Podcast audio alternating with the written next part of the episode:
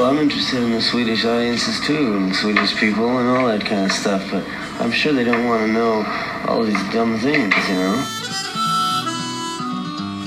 I believe that they know. They know. Don't you, don't you know the Swedish people? I mean, they don't have to be told. They don't have to be explained to. Välkomna till Vi snackar Dylan och jag är Magnus Ringborg, er värd.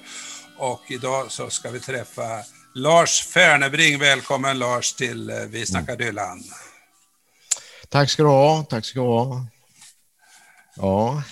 Well, it ain't no use in sit and wonder why, babe, if you don't know by now. It ain't no use in sit and wonder why, babe. It'll never do somehow. When your rooster crows at the break of dawn, look at your window and I'll be gone. You're the reason I'm traveling on. Don't think twice, it's all right. Ja, det var som ni hörde första versen i Dylans, en av hans allra mest kända sånger, Don't think twice, it's all right. Och den ska vi prata om, men först lite Lars, eller Färne som det oftast kallas, va? Ja, ja just det. Ja. Hur, hur eh, kom du in på Dylan? Ja, jag har hållit på liksom och, och, och göra musik i 50 år nu, så att eh, jag började väl på 70-talet. Men innan dess, kan man säga på 60-talet, till mitten på 60-talet, så, så blev jag ju naturligtvis intresserad av pop via Beatles och ehm, eh, började spela trummor, sen spelade jag bas och sen långsamt kom jag in på gitarr och började skriva låtar. Och eh, då skulle man ju ha lite förebilder. Eh, och eh, Faktum är att det var inte Dylan som var min förebild, det var Donovan. Eh, jag tyckte han var en eh, strålande poet och jag skaffade en Flower Power-jacka och orange eh, jacka och lila byxor och såg väldigt uppseendeväckande ut där jag gick i den här nordskånska byn där jag växte upp, va? barfota med gitarr på ryggen och skulle spela Donovan. Och i den vevan så, eh, han hade ju munspelställ och allting sånt där, så fick jag ju syn på Dylan också och tänkte liksom att eh, de är ju ganska lika de här två. Började lyssna lite grann på hans låtar, så jag var väl 15-16 års ålder ungefär när jag blev bekant. Men med Dylan var det nog rätt mycket hans mer kända låtar, sådana Blown in the wind och och så som jag, man visste liksom inte hela potentialen av vad Dylan hade sysslat med, för då var ju hans 60-tal nästan slut kan man säga, eh, eh, 1966. Eh, för han körde ju och välte med sin motorcykel då i slutet på juli 1966. Och sen var han ju borta egentligen från scenen i åtta år. Så att, eh, eh jag kom in eh, lite sent i Dylans 60-talskarriär, kan man säga. Och sen har du gjort en massa saker. Eh, du har skrivit om snapphanar och ja. allt vad du har hållit på med. Ja, det, det, var ju Risken finns då några år eh, som jag, vi hade en duo i, inom progrörelsen och vi höll ju på eh, och sen eh, gjorde jag snapphanar och sen, det var om 1600-talets snapphanekrig, en speciell skiva jag gjorde. Och sen, ja, det har blivit tio plattor som jag har gjort totalt alltså. Och eh, i början på 2000-talet så snubblade jag in på att börja tolka eh, Dylan. Och sen eh, så har jag hållit på med det de sista 20 åren kan man säga och spela både med mitt band med Mike Robertson, Oldehed och eh, Martin Langgren som ingår i mitt band och sen tillsammans med Thomas Wiehe som ingår i bandet också. Men Thomas Wiehe och jag, vi är ute tillsammans och gör det här på duo kan man säga och berättar om Dylan och eh, berättar väldigt mycket om Dylan och eh, ja, tar mina tolkningar då. Jag har gjort två stycken skivor eh, Ödets nyckfullhet nu senast som blev eh, faktiskt nominerad till Årets visa.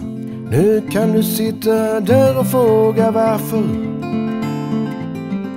Nu när allt är förbi Nu kan du sitta där och fråga varför Det är ren idioti Nu när natten går mot en helt ny dag. Då vet jag redan vilken väg jag tar. Tack vare dig så har jag redan gett mig av. Men vadå, det får gå. Och sen eh, Inte ens ett farväl som kom eh, tio år tidigare, 2003. Så ska, du berätta, ska du berätta om den skivan lite grann? För det, den är svår att få tag i nu, eller hur? Ja, den är svår att få tag i. Den, eh, den, av olika anledningar så trycktes den inte om och eh, det är därför bland annat som jag har med en del av låtarna från första skivan på den andra skivan.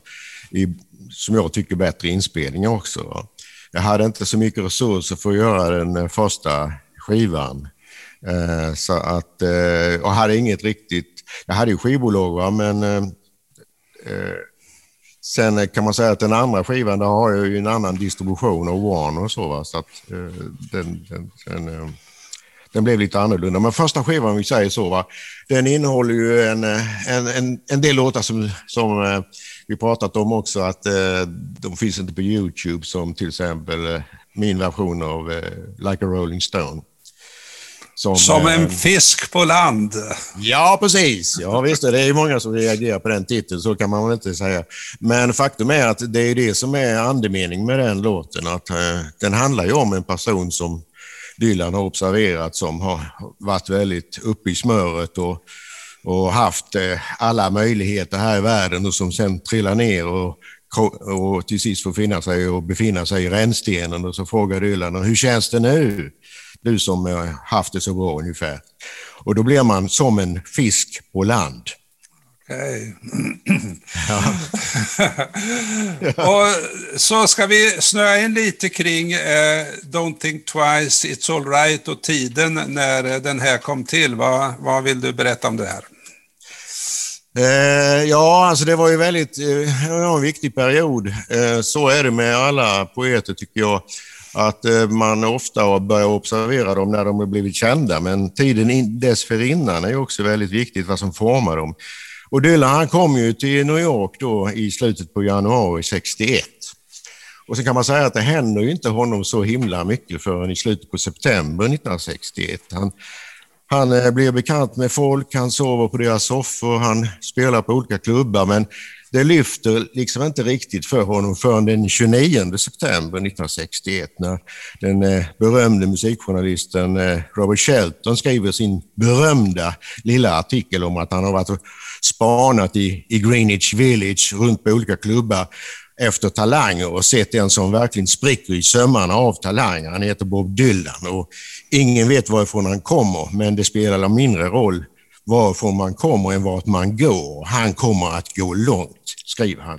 Och dagen efter så är Dylan då inne i studion och ska spela munspel åt Caroline Hester som håller på med en inspelning på Colombia.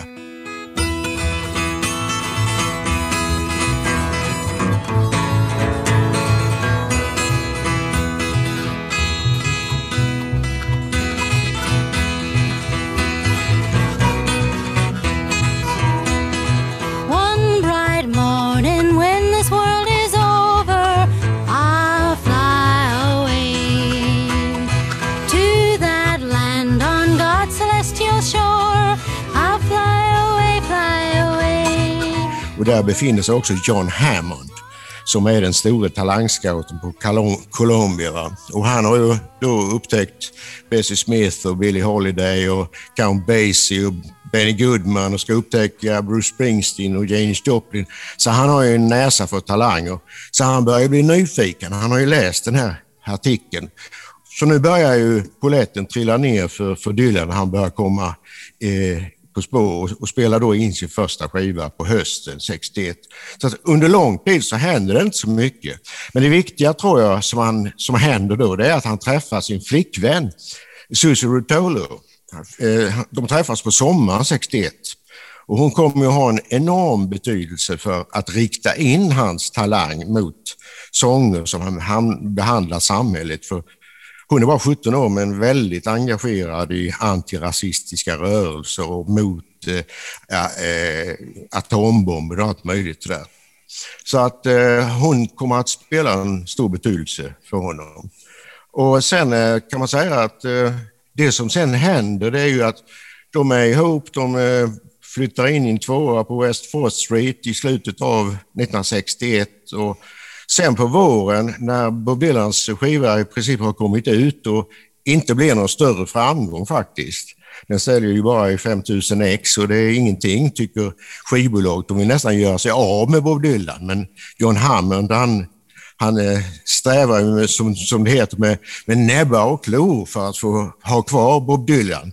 Han går till och med till den högste chefen och ber att få en chans till. Och det får han. Och det är det som gör att han till sist får spela in sin andra platta som blir den plattan som verkligen lyfter Bob Dylan kan man säga, The Freewheeling Bob Dylan. Men eh, det som händer när den här första skivan kommer ut på våren, det är ju att då vill Susie och eh, hennes eh, mamma att de ska åka till, framförallt hennes mamma då, som påverkar Susie, att de ska åka till Italien och hon ska gå och plugga på universitetet i Perugia. Och de är väldigt förälskade, Bob Dylan och eh, Susie Rotolo.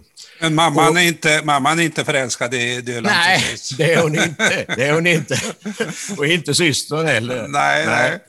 De tycker att det är en riktig bohem det här och att systern inte ska umgås med honom. Men, eh, men som sagt, eh, de är ju som sagt väldigt förälskade och den här låten Don't Think Twice, den brukar ju sägas att den har han skrivit då till Suster Rutolo.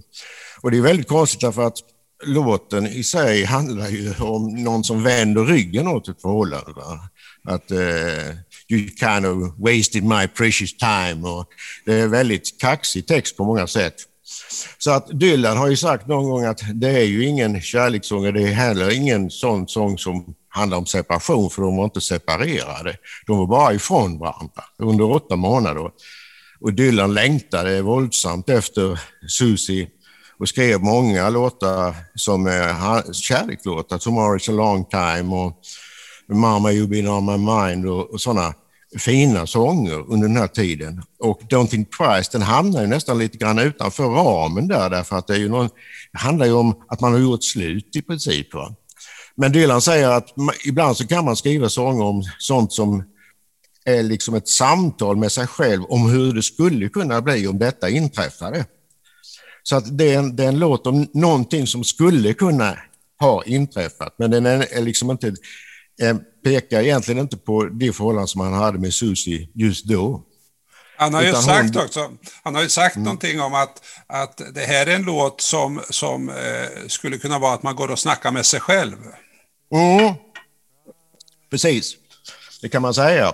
Och, och det, den är, det är en låt som man kan titta på ur andra aspekter också därför att eh, Dylan har ju som det heter lånat en hel del, både melodi och text, eh, och från en kille som heter Paul Clayton som han umgicks med.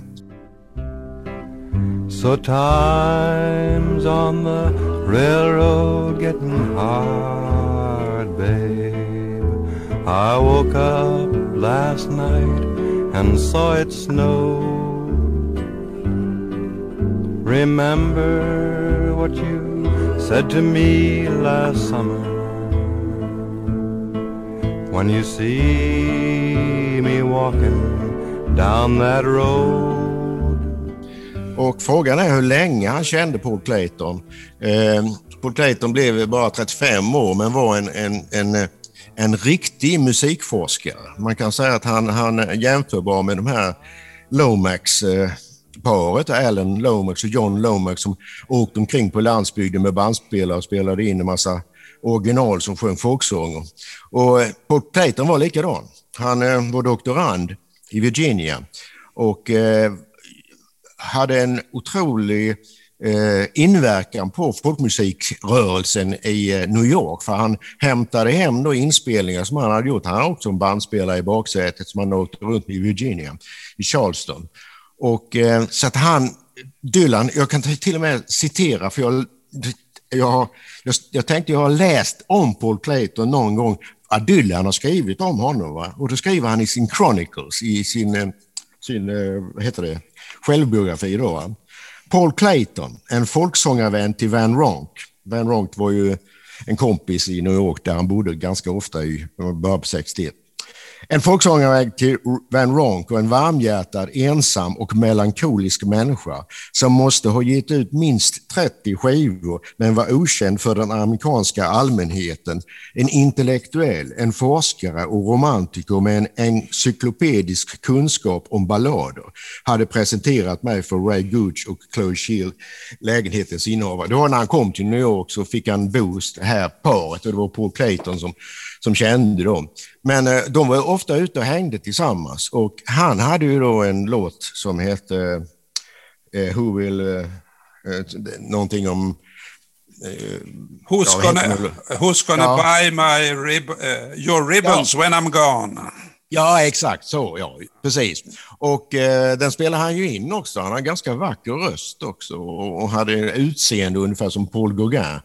Och, ehm, och eh, där finns ju väldigt mycket som om man lyssnar på den låten. Va? It ain't no use to sit. Så börjar ju eh, Claytons eh, sång. Och melodin eh, har också vissa drag, den är inte exakt. Va? Men man kan väl säga att det är en av de melodier där Dylan använder flest ackord. Eh, det är sällan som hans låtar har så pass många ackord som just Don't think twice. Va? Så Paul Clayton har ju haft en inverkan på honom men, och det blev också en copyright-strid mellan dem. Eh, men Paul Clayton var ju, ville ju vara på vänskaplig fot med Dylan så blev det aldrig någon riktig uppgörelse och dessutom så var det ju så att Paul Clayton hade fått denna låten från en annan kvinna som han hade spelat in ute på landsbygden så att egentligen kan man säga att det var någon form av traditional som, som Dylan hade använt sig av. Ja, den låten lär heta Who's gonna buy eh, your chickens when I'm gone? Jag har ja. inte lyckats höra den, men har du, har du hört den någon gång? Den Nej, jag har inte hört den. Nej, jag har inte hört den. Den borde ju finnas på Library of Congress eller någonting sånt där ja. i deras samlingar. Men eh, ja, om man börjar spåra historien så att... Eh, men det, det, det, är ju ganska typiskt för, för Dylan också, för han vet ju väldigt, väldigt mycket om folkmusik, om skotsk och irländsk och eh, eh engelsk folkmusik och undrar om det inte också jag har sett någon, någon hint om att han och hans manager Jeff Rosen håller på att försöka samla in eh, originalsånger och göra någon form av bibliotek eller någonting sånt där. Dylan är ju väldigt mycket för det som är äkta och ursprungligt i gamla inspelningar. Och eh, det ligger i linje med, med det att han eh, eh liksom intresserar sig för folkmusiken. Och sen det här att man så att säga lånar eller snor en, en melodi. Det var ju typiskt för folkmusikrörelsen. Det var ju egentligen det man skulle göra på något sätt, att man utgick från en gammal folksång och sen skrev man kanske en ny text. Och, eh, om jag nu får bara säga någonting om Susie Rutolo där, återigen va, så, så var det ju mycket så att Dylan visade nästan alla sina tidigare låtar för Susie. Och blir det här rätt och stämmer det här och har jag uppfattat saker och ting rätt? Och eh, Sus sa också till honom för att Dylan var ju när han kom till New York, han var mer eller mindre en Woody Guthrie jukebox. Man tryckte på knappen så kunde han nästan spela upp vilken låt som helst av, av Woody Guthrie. Och eh, då sa Sus till honom att du, måste, du kan inte hålla på med Woody Guthrie. Han, han skrev låtar om en helt annan tid, om helt andra problem. Titta dig omkring de problem och de, det som finns runt omkring och skriv om det istället. Så att jag tror att hon betyder mycket för att rikta in hans talang mot eh, den tid han levde i. Och det, det, var ju det som, som var det radikalt nya med Dylan och som kanske också gör att han förtjänar sitt Nobelpris. Va? Han visade på en helt ny riktning när det gällde att skriva låtar om den tid man lever i. Ja. ja. Jag, jag, kan lägga till det med eh, Paul och Sus, de, de, i maj 62 så åkte de ju på en tur neråt Virginia och, eh, ja. och det var väl med Pauls eh, så att säga, inspelningar och de sökte upp gamla bluessångare och sådär. Och, ja. och, och då lär ju Bob ha sagt att hörde du den där Who's gonna buy Your Ribbons, den, eh, den tar jag, den kan jag använda. Ja, just det. Jo. Det har han nog satt mycket. Det var ju någon låt som eh, på en av hans sena plattor på 2000-talet där jag kände igen två solröda segel. Eh, den låten. Va? Och jag tänkte, vad står det för copyright på den då? Jo, det står ju mycket riktigt Words and Music Bob Dylan. Så att eh, han, han har nog lånat lite på det här och det tror jag. Men, eh, men det var ju det... Det är den där elake eh, Grossman, vet du, som har sett ja. till det ja. där, eller hur? ja, ja, ja, ja, just det. Ja, uh, Susie Tolo, hon gillade ju Grossman. Hon tyckte att han var duktig på. Och man kan väl också säga så här i efterhand att, att utan Grossman så kan man fråga vart Bob Dylan hade kommit någonstans. Man, man behöver nog en sån buffel vid sin sida om man ska komma någonstans i music business. Ja. Att han hade väl sina sympatiska drag. Eh, och vad Grossman framför allt letade efter, han hade ju naturligtvis eh, sinne för pengar, det var ju att han ville ha en poet eh, som, som för att har man rättigheter till låtarna så kan man se en långsiktig ekonomisk bra situation. Och, jag vet att till exempel Bruce Langhorn som spelade med honom tyckte att, han var, att Bob Dylan var erbarmlig i början. Han kunde inte spela munspel, han kunde inte sjunga, han kunde ingenting. Va? Men när han upptäckte att han kunde skriva och eh, insåg eh, potentialen i det han skrev, då ändrade han eh, direkt uppfattning. Så att det var först när Bob Dylan blev poet som många fick upp ögonen för honom som någon väldigt unik gestalt. Alltså, om man ska följa den här låten, eh, jag vet inte om du, eh, det, det är en sån här uppgift som jag betvivlar lite grann, men då sägs det där på där Folk Music Festival i Newport 1964 så sjunger Bob den här, nej då sjunger Joan Baez den här. Mm. Och då säger hon så här att det här handlar om ett förhållande som höll på för länge. Och då sitter ja. Sue Rottole i publiken och gråter. Tror du det stämmer ja. det där eller? Ja, det, det, jag tror det är, det, det är i någon biografi, om det är Bob Spitz eller någon sån som har skrivit det. Eh, och eh, ja, jag, jag, jag, vet inte. Det, han, låten var ju skriven innan, men eh, det är möjligt att de hade någon eh, konflikt, John Baez och, och Sus Rotolo vid den tiden. Jag, jag, jag, jag, vill inte döma. Det är svårt att säga. för då, men... Susan och, och, Bob hade ju ett sånt där av och till förhållande. Hon flyttade ut ja. redan 63, men sen hon var med hon var med i inspelningen i Highway 61, 65 till exempel. Ja, ja. Så att, eh, det var väl lite sådär och hon kände ju till att Bob hängde ihop också med Joan Baez. Ja, och så var det väl det att Susie, hon eh, var ju en väldigt eh, privat person eh, som ville gå sina egna vägar. Hon var ju rädd för det här att hon skulle bara bli någon sorts bihangsfigur, att hon skulle vara en, en, eh, en Chic till en uh, famous uh, troubadour. Och, och, på det viset så skulle alla försöka komma åt Bob via henne och hon skulle få spela rollen av en, en, en, en ganska obetydlig gestalt. Och hon ville gå sina egna vägar, hon ville ha ett eget liv och hon insåg vart den här berömmelsen skulle leda, att han skulle bli väldigt splittrad, vilket han också blev naturligtvis. Så det var starkt bidragande till att hon drog sig ur det här eh, förhållandet, även om deras eh, kärlek uppenbarligen var väldigt stark i början då till varandra, får man nog säga. Vi kan ju passa på att nämna här eh, att hennes självbiografi Freewheeling Times är ju ja. en väldigt charmig bok och, och beskriver eh, den här tiden och eh, både före och efter för den delen ifrån ja. hennes perspektiv. Verkligen värd att läsa. Ja, det är den verkligen. Det är den verkligen. Och hela hennes historia överhuvudtaget. Så att, eh, I och med att man får nog säga att hon var kanske Ja, jag vågar nästan säga att det skulle vara kul att läsa det om, man, om Bob nu skriver en ny eh, del av Chronicles. Det är bara 20 år sedan sist. Så, så hoppas jag att han eh, nämner betydelsen av eh, Susie Rotolo, för hon måste ha haft en väldig betydelse eftersom hon, hon var engagerad i den här CORE som eh, Congress of eh, Racial Equality och anti-kärnkraftsrörelsen och, Och de levde ju också i den tiden när Kubakrisen eh, utspelades då på hösten 62 och vi var världen aldrig har varit så nära ett kärnvapenkrig. Det var verkligen på håret.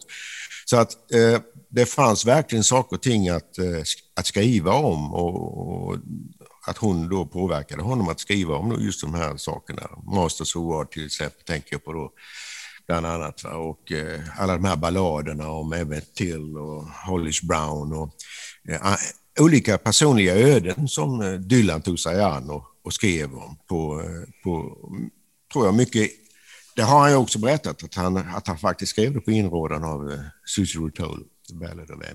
Du, ska vi, ska vi gå in på uh, Don't think twice, it's alright och texten. Du har ju jobbat med den naturligtvis ja. eftersom du har gjort ja. din egen version. Va? Hur, ja. hur, har det här varit för dig? Hur har, du, hur har du uppfattat den där sången? Hur har du uppfattat stämningen och, och vad har du tänkt på när du har börjat jobba med den? Ja, alltså jag, man kan väl säga att för det första, även om jag har ett band va, så får jag nog säga att jag själv Eh, har rötterna i den akustiska musiken. Jag tycker liksom att låtar blir starkare om man eh, kan fokusera bara på gitarr och, och röst. Va. Och därför så tyckte jag från början va, att de här tidiga Dylan-låtarna de hade en otrolig inverkan på mig, mer än när hela bandet eh, kom igång. Och sen eh, är det ju naturligtvis det att eh, det är ju en fantastisk låt eh, om man säger eh, det är en väldigt kaxig text. Att you, you, just kind of wasted my precious time. Och, eh, och sådär, va? Att liksom, du, du, ska inte tro att det är någonting. jag klarar mig nog själv. Och, och om du tittar på, på vägen här så ska du se liksom att, eh, att jag bara går iväg. Ja, ungefär. Va?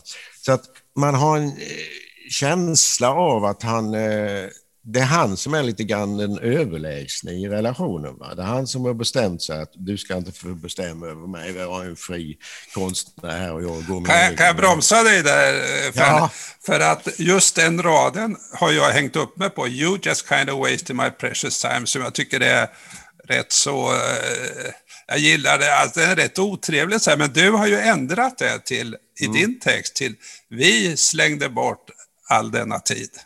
Ja, Istället ja, för du så skriver du vi. Hur, hur, varför då? Varför gjorde du så? Ja, ja. Nej, men det, är, det är väl att... Uh, ja, det där med att uh, översätta Dylan som det heter, va? det handlar ju inte om att översätta, in, inte enligt min mening, utan att tolka på något sätt uh, de raderna på sitt eget personliga sätt. Och sen får var och en göra det ungefär så. Och jag har nog jag har lagt in ganska mycket personliga eh, tankar i det här utifrån mina erfarenheter och allting sånt där. Var det någon bit i det här som du tänkte, det här jag svårt att hitta ord för? Nej, jag vet inte. Nej, det, det, det, tror jag inte. Eh, det var nog snarare i Like a Rolling Stone. Det var nog svårare att hitta ett uttryck som innehöll till lika många stavelser som ändå sa samma sak. Det var nog svårt och där var jag inte ensam eh, att eh, formulera det, utan ja, Nej, jag, jag, jag, ser det inte så som att det är komplicerat, utan det är det som är själva det intressanta med att hålla på med texterna. Det är att det stundtals är svårt och ska vara svårt. Va? Men däremot så skulle jag vilja säga att jag skulle inte vilja ge mig in på till exempel Joker Man.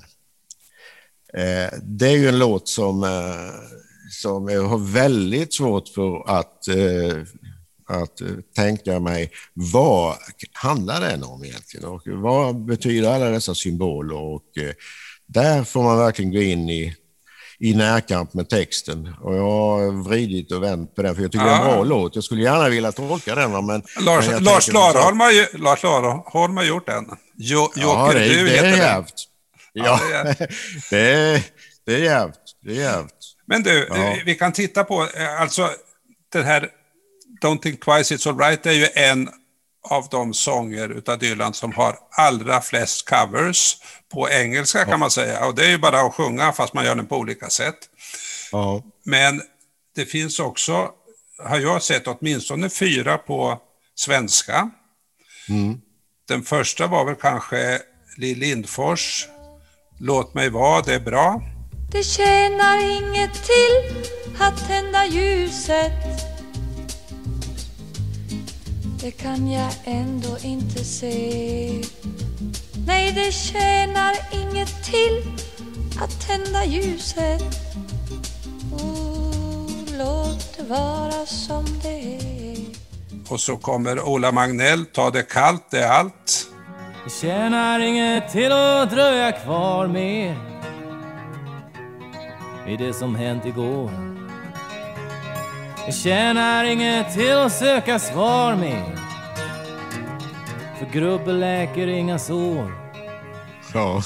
Och så kommer nog du, men vad fan, det får gå, säger du. Men vad fan, det får gå. Ja, just det. Ja. Och så kommer vargen och säger, tänk inte efter, låt det vara.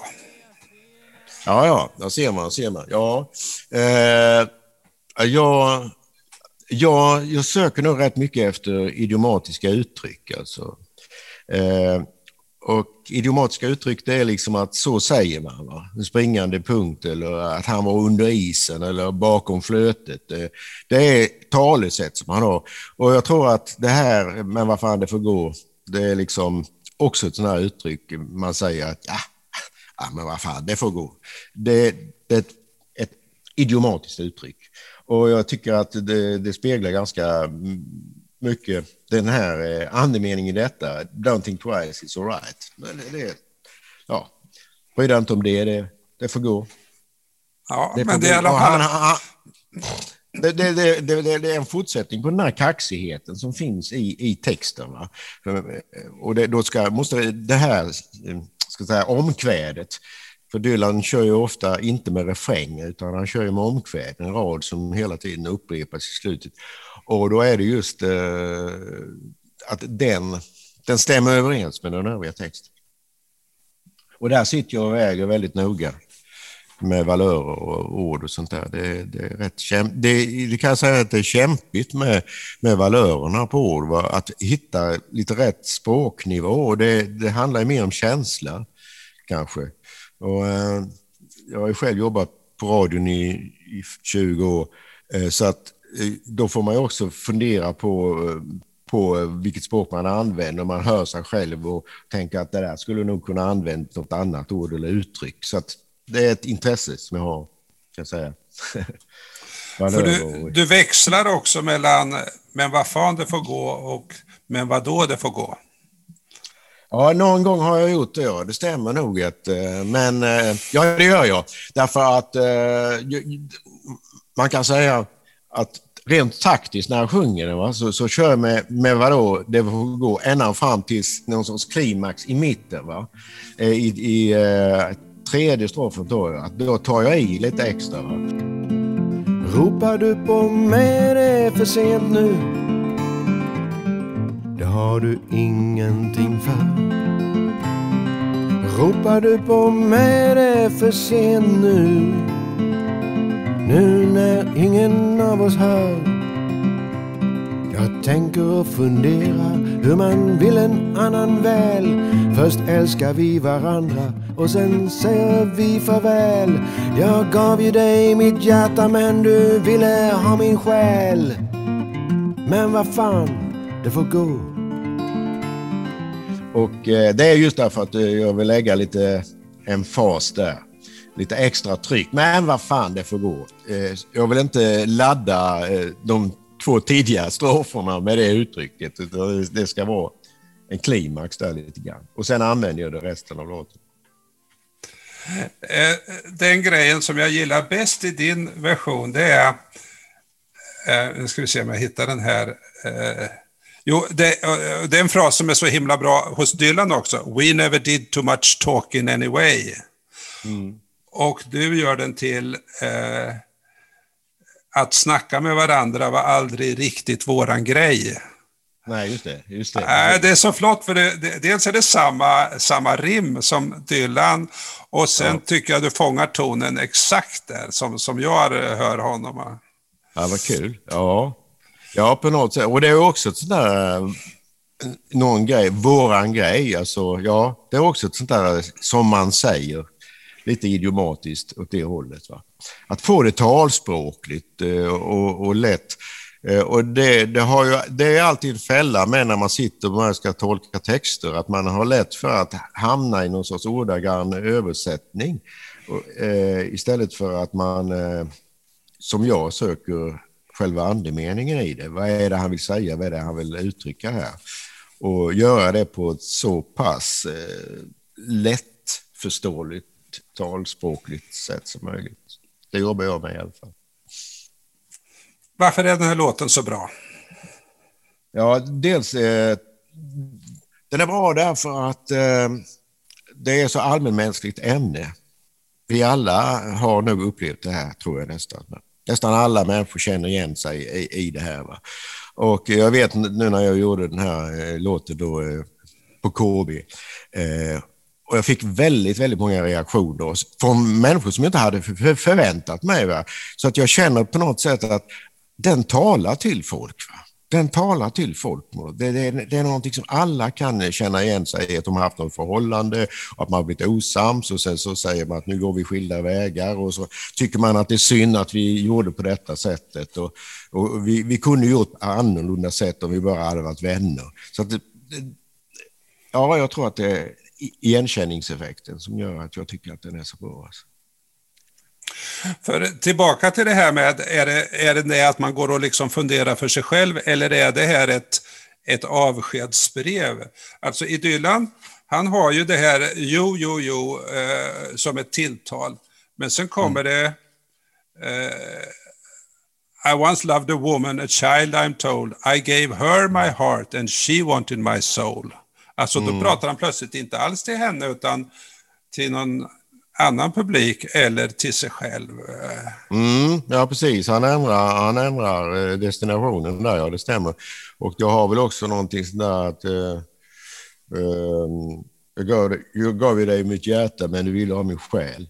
Ja, men där har du kvar du då, så att du... Ja, ja exakt. Där har jag ändrat perspektivet ja, mm. till, till, till det.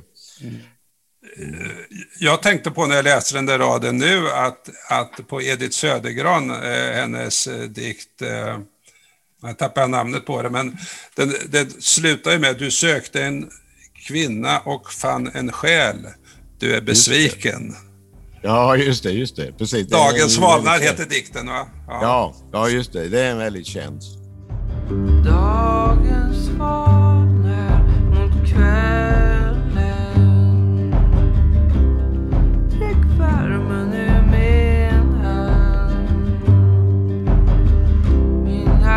samma blod som våren.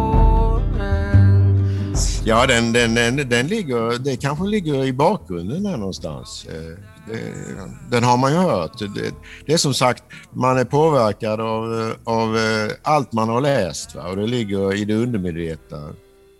Eh, du sökte, mm. Tänk om Bob har läst Edith Södergran vet du, innan. Och så. Skulle inte förvåna mig. han har ju läst rätt mycket i alla fall. Han, han, jag vet att eh, då när han hade det här förhållandet med Susie Tolo så skickade han henne en diktsamling av, av uh, Byron. Va? Så skrev han då Lord Byron Dylan eller någonting sånt där. Uh, hälsningar. Så att han var ju påverkad av det. Och, ja, han läste mycket Edgar Allan Poe och, och Herman Melville och alla möjliga som påverkade. Han har läst överhuvudtaget rätt mycket för att och, som har gått in i hans diktning. Men ingenting som man direkt kan säga att han har kopierat. Du vet, han, har, han har inte slösat bort sin tid på en massa universitet, utan han har haft tid att läsa ordentligt. Ja, ja visst, visst. Jo, men han har, han har gått sitt eget universitet. Precis som han alltid går sina egna vägar. Och, Vad ska man säga musikaliskt om den här? För det är ju också... Du har sagt lite grann om att han har snott många ackord från Paul Clayton, men mm det, mycket, mycket i sångens storhet måste ju vara i det musikaliska. Kan du förklara det där? Ja, det, det, det gör det nog. Alltså, han, det, man kan inte säga att det är en kopia, en kopia av Paul Claytons musik som en del eh, vill hävda. Va? Det kan man inte säga, utan han har ju lagt till lite extra grejer i eh, musiken. Och eh, det är en förtjänst att han har gjort det. Samtidigt kan man säga att, att den här typen av låt eh, är inte vanlig hos Dylan. Den är inte helt enkel att spela. Den innehåller många ackord och det är fingerpicking om man ska göra det. Så att det är ingenting eh, som man, man kan ju naturligtvis bara kompa den rakt upp och ner, men det är ändå förhållandevis många ackord för att vara Dylan, om man säger så. Va? Han säger ofta att mina melodier, de måste vara enkla, annars skulle jag inte kunna komma ihåg dem. Eh, och eh, när, när folk pratar om hans musik och varför de är förhållandevis enkla då, så säger han det. Så att eh, jag tror att det är, en, det är hans, eh, ett ideal som han har, att försöka göra eh, eh melodierna ganska enkla. Och det är väl också naturligtvis därför att man har, ska få fokus på texten. Det är texten som är det viktiga för honom, precis som det är för mig. Det är texten som är, är det som vi egentligen eh, sysslar med. Va? Musiken eh, kommer lite grann i andra hand. Eh, men det är klart att musiken måste på något sätt ändå framhäva texten och det tycker jag ofta han lyckas bra med. Speciellt på de sena skivorna skulle jag säga. Nu har jag mest lyssnat på hans Frank Sinatra-tolkningar här i de sista åren som jag, som jag faktiskt tycker är väldigt, väldigt bra. Alltså. Ja, ja, ja. ja. Bra. Har du hört några andra covers på den här som du vill kommentera? Nej, det kan jag inte säga. Jag lyssnar inte så mycket på, på eh, andra, vad andra gör. Jag lyssnar inte så mycket på musik eh, överhuvudtaget. Eh, utan det är koncentrerat när jag liksom sätter mig ner. Nej, men jag var rätt fascinerad av Lind Lindfors, eh, som, lite oväntat, men hon börjar med en väldigt tunn, spröd röst och det är som att hon nästan stakar sig fram så att hon, hon försöker hitta sina tankar och så ligger det bara en basfiol där i början. Ja, ja. Och så kommer det in, sen är det som att hon hittar sig, du vet, hon, hon vet inte vad hon tycker egentligen, men sen så kommer det lite starkare, lite mer eftertryck och så lite mer musik i bakgrunden. Så det, det är ett charmigt sätt att göra den tycker jag. Då. Ja, ja just det. Just det. Ja, men överhuvudtaget att, att kanske inte bara elda på med, med full, fullt ös hela tiden. Och det är återigen det där som jag säger, som jag själv tycker då, Eh, och varför jag själv ofta föredrar att göra det ganska akustiskt, det är att då blir det mer fokus på texten. Och texten är det viktiga, känner jag, när det gäller Dylan och därför ska det inte dränkas i för mycket musik, även om eh, det är recensenter som efterlyser att man ska ha lite mer elgitarr och trummor och hela köret. Va? Så, så eh, är det ett ideal jag har att försöka göra det rätt minimalistiskt ändå. Okay. För motsatsen är ju Elvis då. Han gör den här med gott humör. Han gör det som en Eh, den version jag har hört i alla fall som en eh, Las Vegas-show där han liksom, här kommer Elvis va, och ja. trixar och vrålar och skojar och, alltså, och då är det som att han struntar fullständigt i texten. Här är bara en lattjo-låt och den kan jag fixa ja, till. Ja, just det.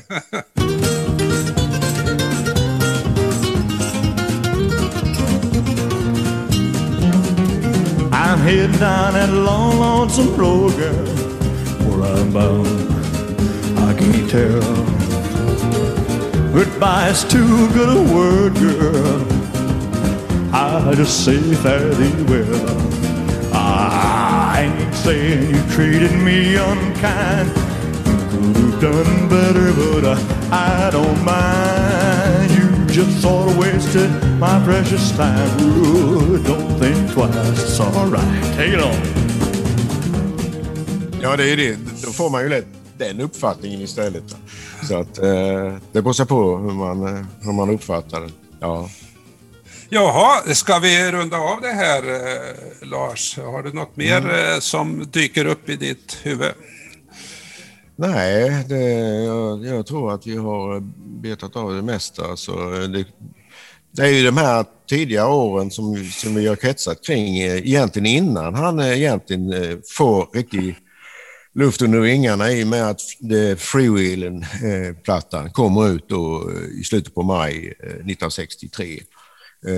Och, och det är en viktig period som, där olika saker och ting eh, händer som, som eh, jag nästan ser som eh, ödets nycker lite grann. Va? Det, är, det är ju en ödets nycker att, Bob, att eh, Robert Shelton ska gå omkring där i Greenwich Village, få syn på honom. Och det är en ödets nyck liksom att, att eh, John Hammond ska befinna sig precis där när, John, när han kommer in och ska spela munspel. Och jag tycker på många sätt att det finns en del nästan övernaturliga saker när det gäller Bob Dylan. Att, att eh, när han är, ibland har varit uträknad under sin karriär, när man tänker att nu eh, är han väl långt ute, som i mitten på 80-talet när han gjorde de här Empire Burlesque och, och Down in the Groove och allt vad de hette. Och man tänkte att nu kan det väl inte, nu är, det, nu är han väl såld här på något. Ja, då dyker det upp en annan dörr som öppnas. Då ger man ut Biograph som var en otrolig samling. Va? Och sen är det någon annan tid. Det är alltid någon annan dörr som öppnas när, när Bob Dylan är på väg att räknas ut. Så han har haft en väldig tur många gånger också. Va? Det är någon, det är som han själv säger, va? att det, det finns någon, någon där uppe som håller sin hand över honom. Det är ödets nyckfullhet, eller för att citera Bob, Simple ja. Twist of Fate. Och vi kan väl ja. avsluta med att rekommendera ditt album som finns på YouTube med just den titeln och som innehåller en... Eh, ödets nyckfullhet, ja. Mm. Ödets nyckfullhet och en massa intressanta eh, tolkningar på svenska av Dylan. Så den rekommenderas. Tack ska du ha Lars för att du var med här. Okej, okay, tack ska du ha själv.